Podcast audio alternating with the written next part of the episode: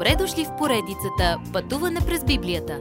Това е едно пътешествие, което ни разкрива значението на библейските текстове, разгледани последователно книга по книга. Тълкуването на свещеното писание е от доктор Върнан Маги.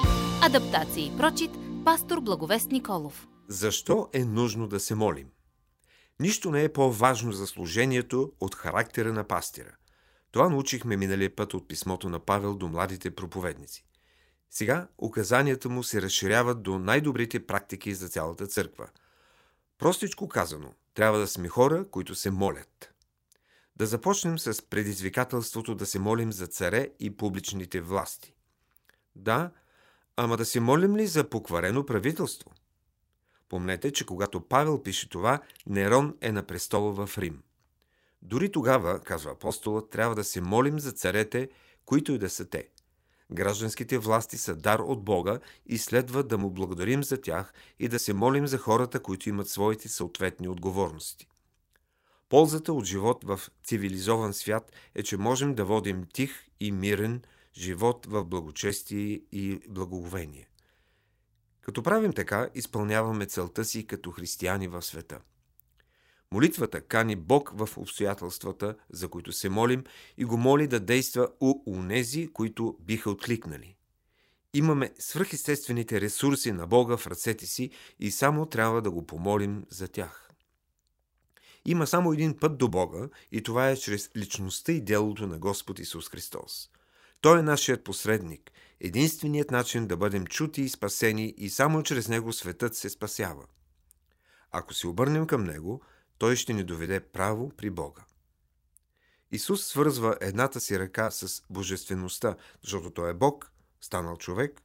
Ето как може да ни спаси. Той свързва другата си ръка с твоята. Той те разбира, няма да се разстрои от теб или да те нарани. Може би казваш, ама аз се провалих, извърших грях и не достигам Божията слава. Исус знае всичко това и пак те обича – Всяко място, където вярващите се срещат, трябва да е място на молитва. Молитвата следва да е както публична, така и лична.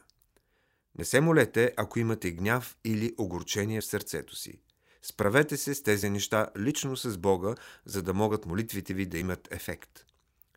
Започнете и молитвата с вяра. Евреи 11.6 ни казва, че е невъзможно да се угоди на Бога без вяра. Ами тялото ни? Важно ли е да коленичим? Или да издигаме ръце? Позицията ни отразява сърцето ни, но няма да направи молитвата ни повече или по-малко действаща. Ами жените, как те да се молят? Как би следвало да се държат жените в църквата?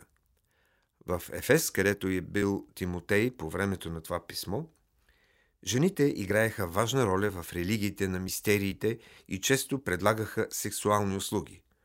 Това обяснява защо Павел е така конкретен за облеклото на жените – скромно и без кичозни аксесуари, с които да изглеждат сексуално привлекателни. Вместо това, казва Павел, нека вътрешният живот на жената бъде на показ, когато тя върши нещо красиво за Бога. Няма лошо да се облича човек привлекателно за другите, но когато отиваме при Бога в молитва, не се нуждаем от външните украси, а от вътрешните. Мъжете и жените угаждат на Бога, когато растат във вътрешно благочестие и животът им го отразява външно. Следващият път – личният живот на един пастир. Уважаеми слушатели! Вие чухте една от програмите в поредицата Пътуване през Библията. Ако ви е допаднало изучаването, заповядайте на www.ttb.bible, където има много и различни програми на български язик. Ако свалите нашето мобилно приложение от ttb.bible, ще получите достъп до систематично изучаване на всяка книга от Библията. Разкажете ни как Божието Слово променя вашия живот, като ни пишете на електронната ни поща info@studio865.org или в нашата фейсбук страница Пътуване през Библията. Освен до аудиопрограмите, чрез мобилното приложение ще получите достъп и до различни материали. И на още едно място ще намерите нашите обяснения на библейските текстове. На платформата YouVersion за всяка книга от Библията ще намерите наш план за прочит и аудиопрограма с обяснение на прочетеното. Благодарим ви и до нови срещи в онлайн пространството!